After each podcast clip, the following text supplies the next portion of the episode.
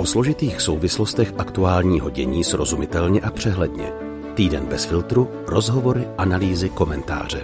S Anežkou Jakubcovou, Ondřejem Havlíčkem a Filipem Breindlem každou neděli bez filtru. Harry Potter, jóga, tetování. Jsou to přístupové cesty pro ďábla nebo neškodné věci, kterými se v církvi navzájem děsíme a možná i manipulujeme? Tak právě těmihle slovy začínal jeden díl našeho seriálu Katolické pasti o strachu z ďábla a strašení zlem. Hostem tehdy, tedy letos v červnu, byl i kněz a bývalý exorcista Jaromír Smejkal, farář v Kurdějově. Že je vám to celé nějaké povědomé, Jaromír Smejkal z Kurdějova. Ano, on je to ten kněz, který má aktuálně hodně prostoru v médiích, dostal se až na britskou B B C, a to vzhledem k incidentu, kdy ve jménu boje proti ďáblu zničil spoluobčany vystavené vydlabané dýně právě v Kurdějově. A tahle situace nás a možná i vás vede k otázce, jestli ten zlý nečíhá náhodou někde jinde, než na stránkách pohádkové fantazy, na cvičební podložce anebo na masážním stole. Anežka Jakubcová vás vítá u čtyřicáté osmé epizody Týdne bez filtru. Dobrý den vám všem. A ve studiu se scházíme s kolegy Aničkou a Filipem. Aničko, ahoj. Ahoj, Anežko. Filipe, i tebe ráda vidím. Já tebe taky, Anežko. Ahoj.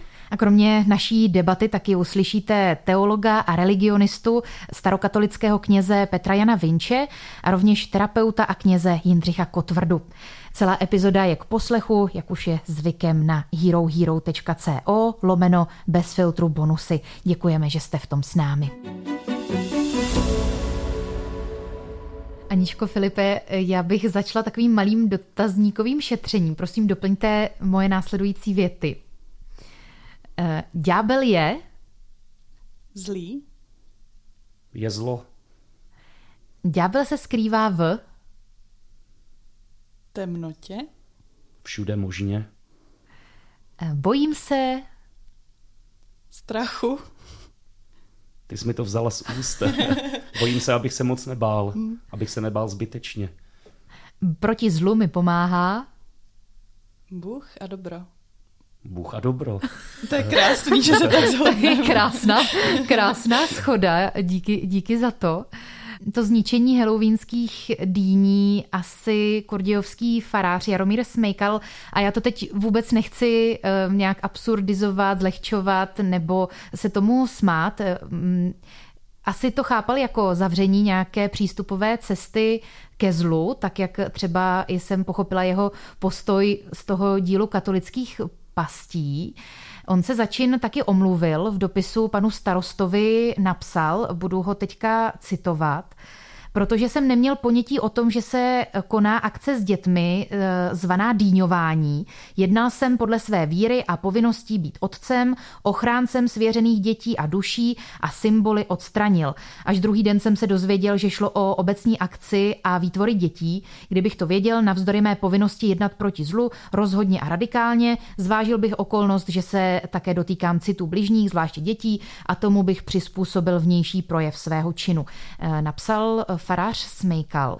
Tak otázka, která mě v posledních dnech nějak jako trápí, nebo trápí, mám ji v hlavě, je, jak vlastně já poznám, jestli náhodou, a opravdu to myslím teď vážně, jestli náhodou pan Smejkal není jako třeba biblický Noé, když stavěl archu a ostatní se mu smáli a nechápali to, nebo jako pán Ježíš, který vrazil do chrámu a zpřevracel tam stoly směnárníků, nebo podobní, podobní vlastně bohem políbení lidé, jak... Jak roz, rozlišujete, že není srovnatelný s těmi postavami, které jsem vyjmenovala? No, ono je to svým způsobem jednoduché. Na těch příkladech, které si uvedla, tak Noé vlastně jednal na základě rozhovoru s Bohem, na základě toho, že ho Bůh oslovil, a můžeme tedy implikovat, že Noé Bohu naslouchal a ti druzí lidé Bohu nenaslouchali. a to pak vedlo k tomu posměchu nad archou. Tady bych opravdu dost vážně pochyboval o tom, že by to byl ten, ten přímý boží pokyn, a samozřejmě chápu, že to dělal jako v té nejlepší víře podle svého svědomí, ale myslím si, že tam prostě chyběl ten prvek právě toho rozlišení, jestli je opravdu tohle v souladu s nějakou boží vůlí a, a nějakým následováním. A jak si citovala to vyjádření, mě tam zaujal ten moment, kdy poukazuje na tu svoji roli ochránce hmm. těch svěřených farníků, a tam mi právě přijde, že, to, že si bere trošku víc jako povinností, než by býval musel, a já osobně bych spíš tuhle roli chápal jako, a, a souhlasím s tím, že tuhle roli ten kněz má, ale právě v tom, že ty svoje farníky vede k tomu, aby sami rozlišovali, aby dobře používali i ten obyčejný zdravý selský rozum, a aby je nebylo potřeba vodit za ručičku, aby jim nebylo potřeba říkat, hele bacha, tohle jako nedělejte s těmi dýněmi, protože to není dobrá věc. Hmm. Aničko, co ty, není možné, že prostě jenom nechápeme, co Jaromír Smejkal zamýšlel, co udělal, že to bylo vlastně dobré? No, pravda je ta, že pro mě osobně je to teda dost nepochopitelné, já jsem se nad tím vlastně i docela pohoršila, ale zároveň souhlasím s Fildou s tím, že si myslím, že on opravdu jednal podle nějaké své víry a nějakého svého přesvědčení, a asi nejlépe, jak v tu chvíli uznal za vhodné, tak to na mě působí, protože proč by to jinak dělal? Um, Zároveň si myslím, že on se možná i trochu zacyklil v nějakém lpění na nějakých uh, jako velmi Um, řekněme rigidních předpisech, nebo třeba i katechismu katolické církve, že se zkrátka si vzal tak nějak hodně za své něco, co se dalo vyložit jinými lidmi úplně jinak, co třeba ani tak nebylo zamýšleno. Že si to zkrátka vyložil po svém, že ano, dýně, uvnitř které hoří svíčka, je prostě um, ďáblův symbol. Ďáblův, ono no. dokonce, dokonce jako na to ani žádný církevní papír není. Právě. Že jo? Takže šel vlastně nad, nad rámec toho, vlastně použil nějakou vlastní interpretaci a uznal za vhodné tohle udělat, ale já tam opravdu nevidím nějaký jakýkoliv racionální základ, proč by za prvé takhle měl tu věc posuzovat, a za druhé, a to je ještě další moment, proč by měl takhle vůči tomu jednat. Na druhou stranu, proč se ale potom často někteří katolíci vymezují proti tomu Harrymu Potterovi, proti té Józe, to je vlastně úplně to stejné, jakože kde se to teda vzalo, když žádný takový jakoby předpis, nebo jak to říct, jakoby není.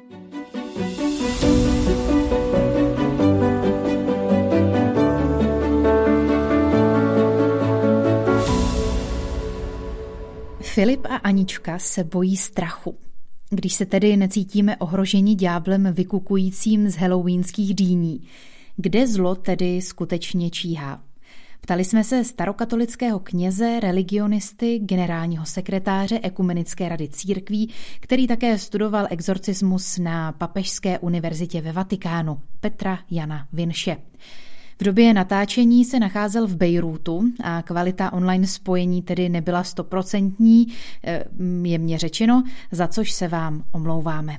Já bych prvně řekl, že určitě je asi neslučitelné s křesťanským viděním světa vidět to, co prožíváme tady, jako nějakou dichotomii, jako nějaký boj mezi dobrem a zlem.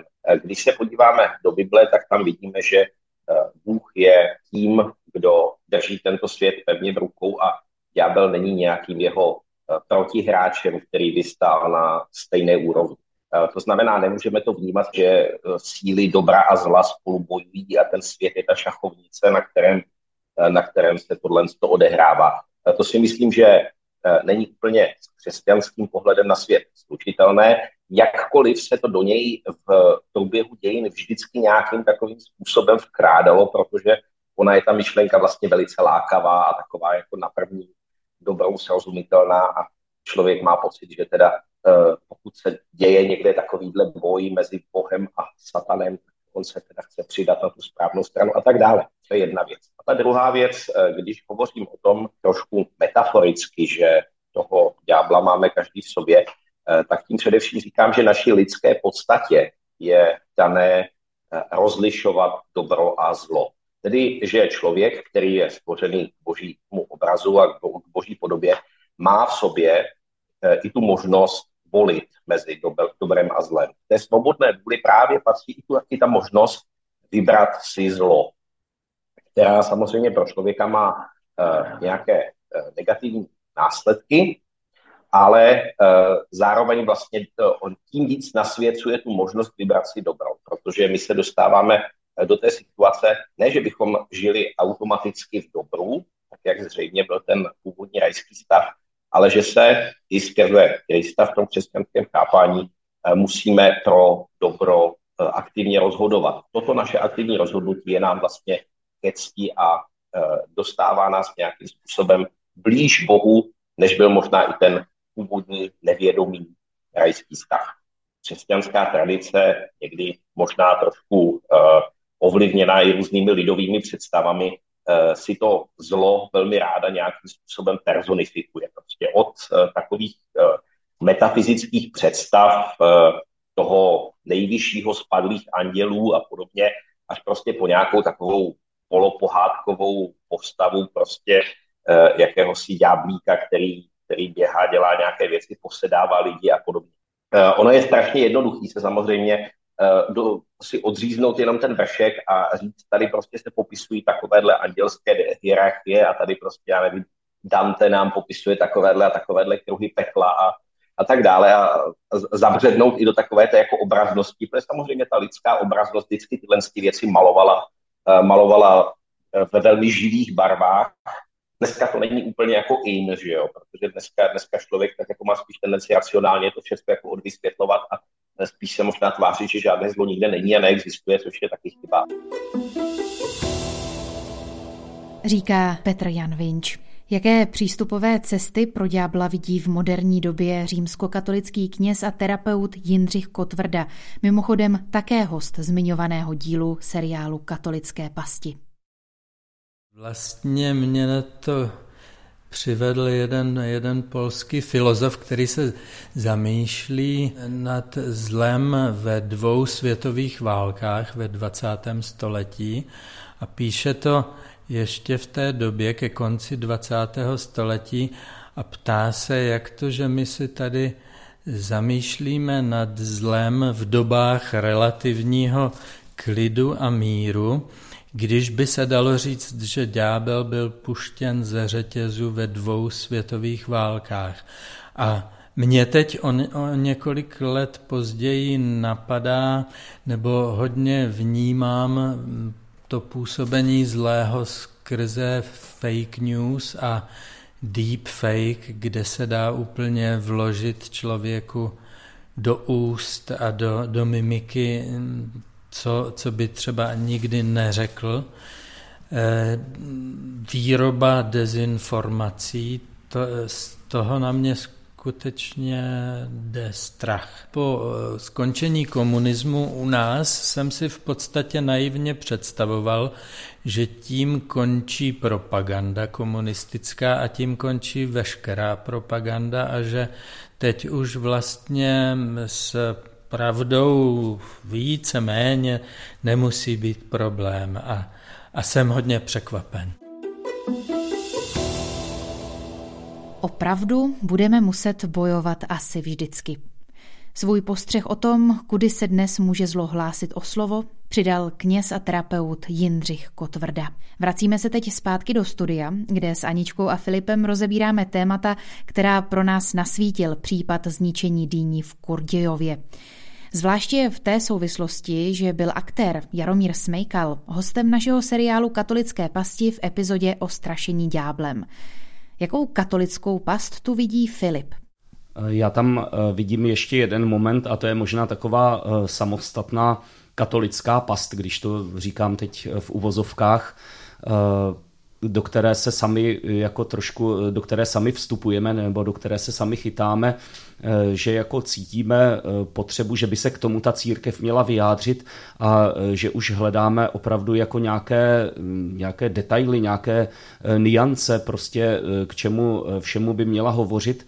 A mně přijde, že ten přístup by měl být spíše takový, že prostě jsme vedeni k tomu osobnímu rozlišování, k tomu tříbení vlastnímu a k tomu, abychom si na nějakou věc udělali sami ten názor. No a co se týče těch autorit, to je naprosto v pořádku, ale já za to dodávám právě to ale, že pak by to ale chtělo, aby právě ty autority byly nespochybnitelné v tom, že opravdu znají tu problematiku, že opravdu vědí, k čemu se vyjadřují, což, což někdy u těchto věcí mám dojem, že je to prostě kolikrát takový jako povrchní soud, jo? Že prostě joka, jo, to je něco z východu, tak na to bacha. Ale vlastně nějaké hlubší znalosti toho nemají a přitom jsou i v církvi lidé, kteří jsou velice dobře obeznámeni s těmi duchovními věcmi východu, dobře je znají, mnozí z nich je dokonce i dobře nějak jako provazují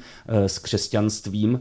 A pak tam vzniká taková věc, že jako podříďte se autoritě a je to takový trošku ten, ten rodičovský stereotyp, jako a proč? No, protože to říkám. A to, to by nemělo stačit. Já jsem byla vlastně taky z toho docela pohoršená a říkala, říkala jsem si, nebo vyhodnocovala jsem si to tak, že člověk sice se snaží, nebo ten člověk, který se snaží opravdu se vyhnout úplně všemu, co jenom zavání právě třeba nějakým pohádkovým čertem nebo jakoukoliv postavou, magií, či, čímkoliv třeba v příběhu, nebo čímkoliv, co pochází z východu, nebo cokoliv takového. A najednou stejně ho ten ďábel jako čapne někde jinde. Že třeba v, v nějakém takovémhle afektu, nebo v nějakém špatném vyhodnocení situace, že opravdu pobouří a už se, už se, to, s tím, už se to s tím nese. Ty, Aničko, když jsme si psali o téhleté, o téhleté debatě, tak jsi nám do chatu psala, že máš ráda Harryho Pottera, cvičíš jogu, máš ráda Halloween a tak nevíš, co tady budeš dneska říkat.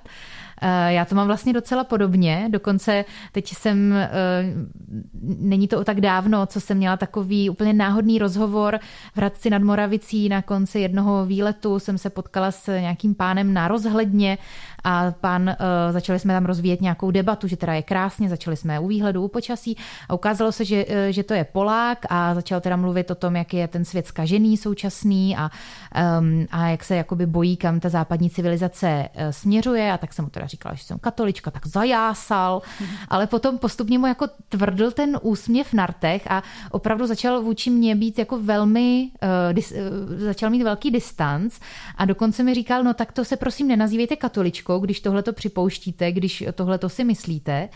A pak, když teprve jsem uh, jako potvrdila nějakou svoji třeba znalost nějakého konkrétního článku v katechismu nebo nějaké historické souvislosti druhého vatikánského koncilu nebo nějakých historických uh, věcí ve schizmatu, jak se oddělily jaké církve a tak, tak už zase jsme navázali na tu, na tu debatu.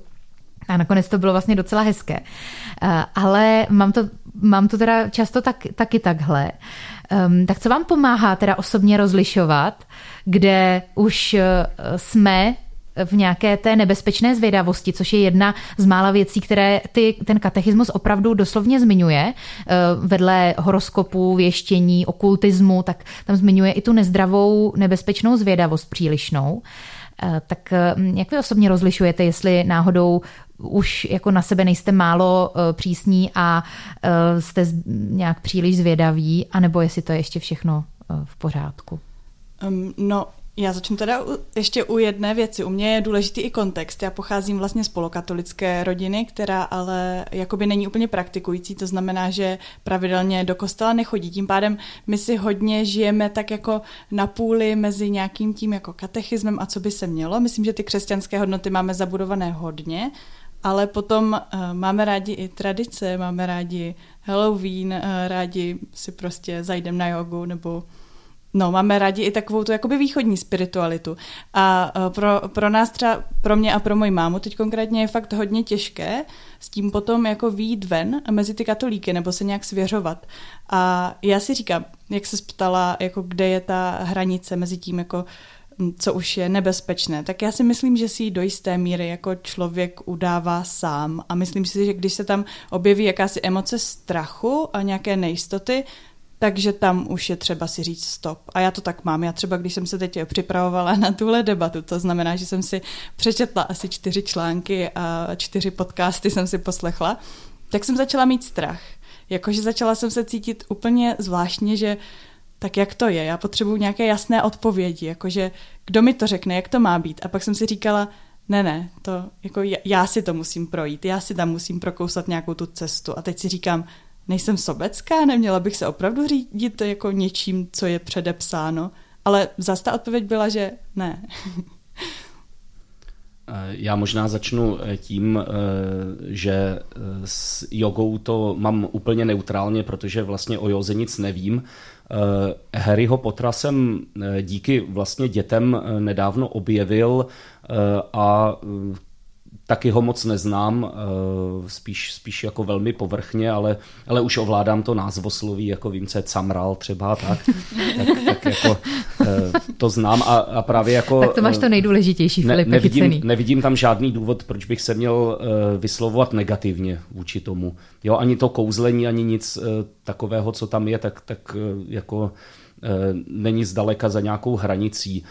A když se ptala, jak to rozlišovat, tak já to třeba se snažím konfrontovat vlastně s tím, s tím základem, s tím desaterem, které vlastně popisuje, když tedy to, to přikazování převedeme na druhou stranu, tak popisuje nějaké sklony nebo nějaké jednání nebo nějaké postoje, které s tím v souladu nejsou. A to pak třeba hledám za tou konkrétní věcí. Jako nevede to, a tam jsou ta přikázání i vůči Bohu, že jo, ta první tři, pak ta následující vůči lidem, tak to všechno tam je, jako nevede to k tomu, že prostě se odkláním od, od víry v Boha, nebo beru to jeho jméno nějak nadarmo, nebo přestávám ho ctít, zobrazuju ho nějak špatně, nebo odebírá mi to úctu k druhému člověku, k rodičům, vede to k nějakým jako pudovým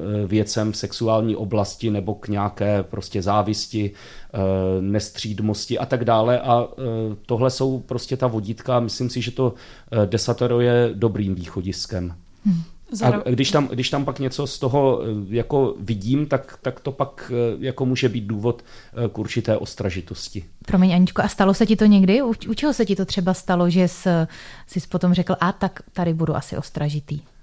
Já si to nevybavuju u ničeho konkrétního, ale spíš, spíš jako takové situace typu nějakých třeba interakcí na sociálních sítích, kdy jsem si právě jako zpětně říkal, jo, ale tady už tu debatu vedu už čistě proto, abych prostě dokázal, že ten druhej je blbec.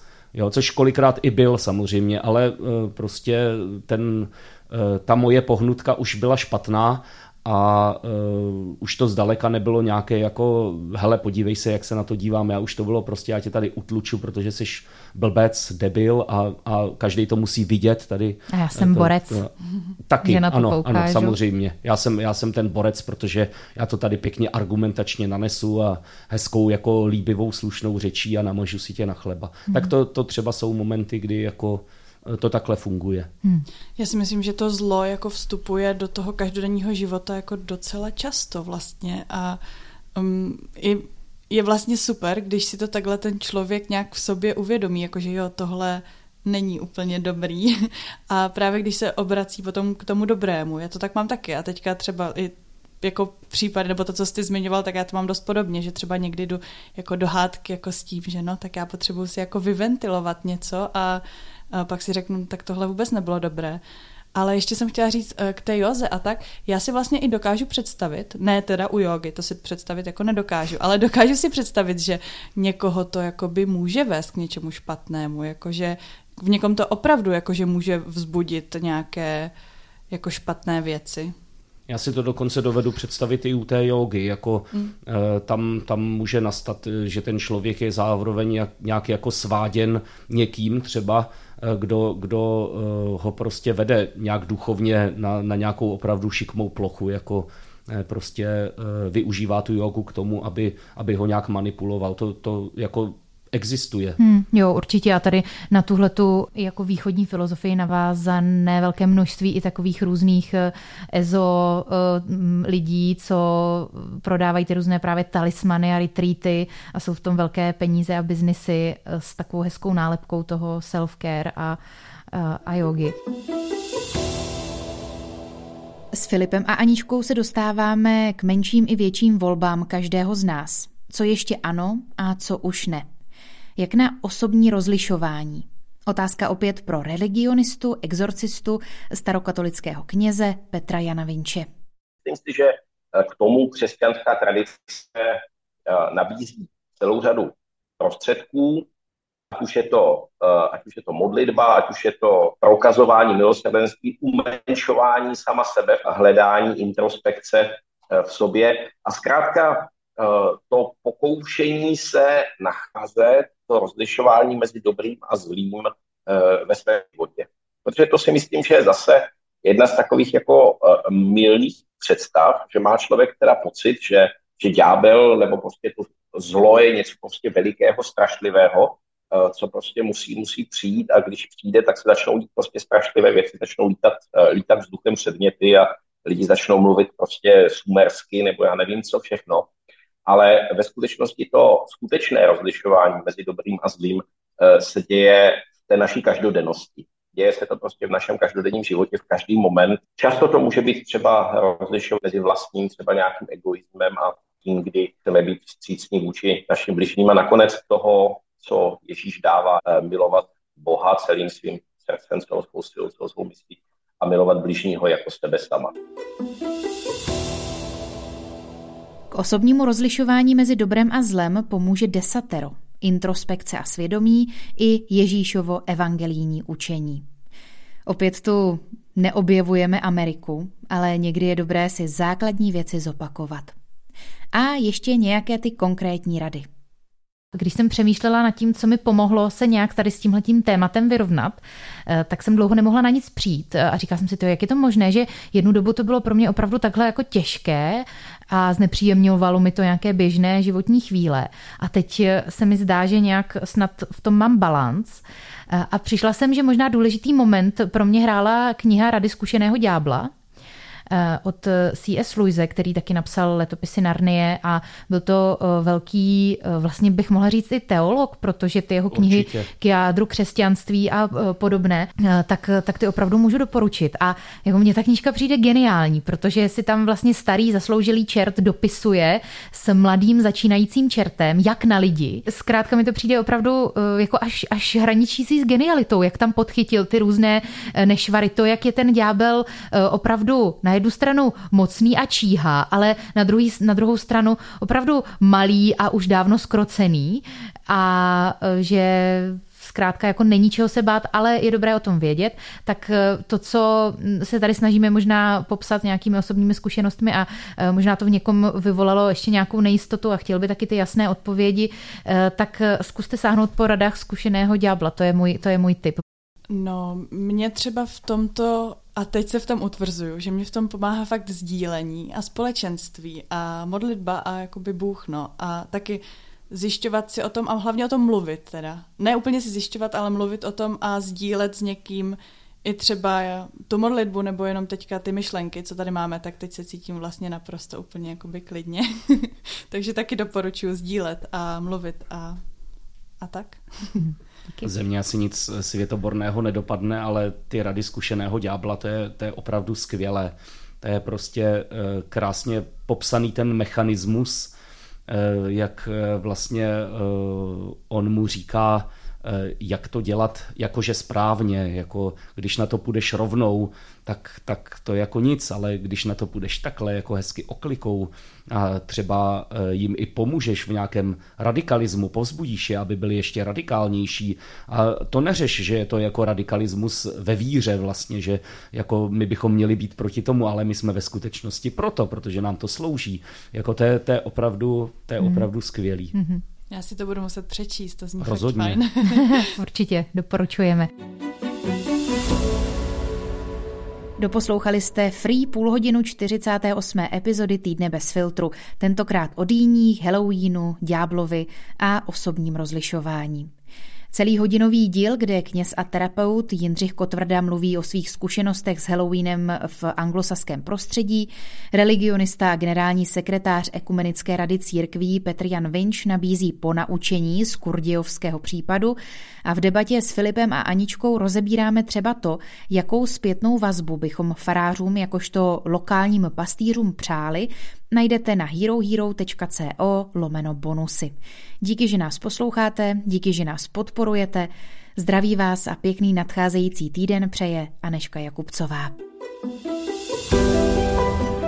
Bez filtru. O zásadních věcech otevřeně a bez předsudků. Najdete nás v podcastových aplikacích na Facebooku, Twitteru a Instagramu bez filtru pomlčka podcast. Chcete nás podpořit? Info na webu bezfiltrupodcast tečka cé zet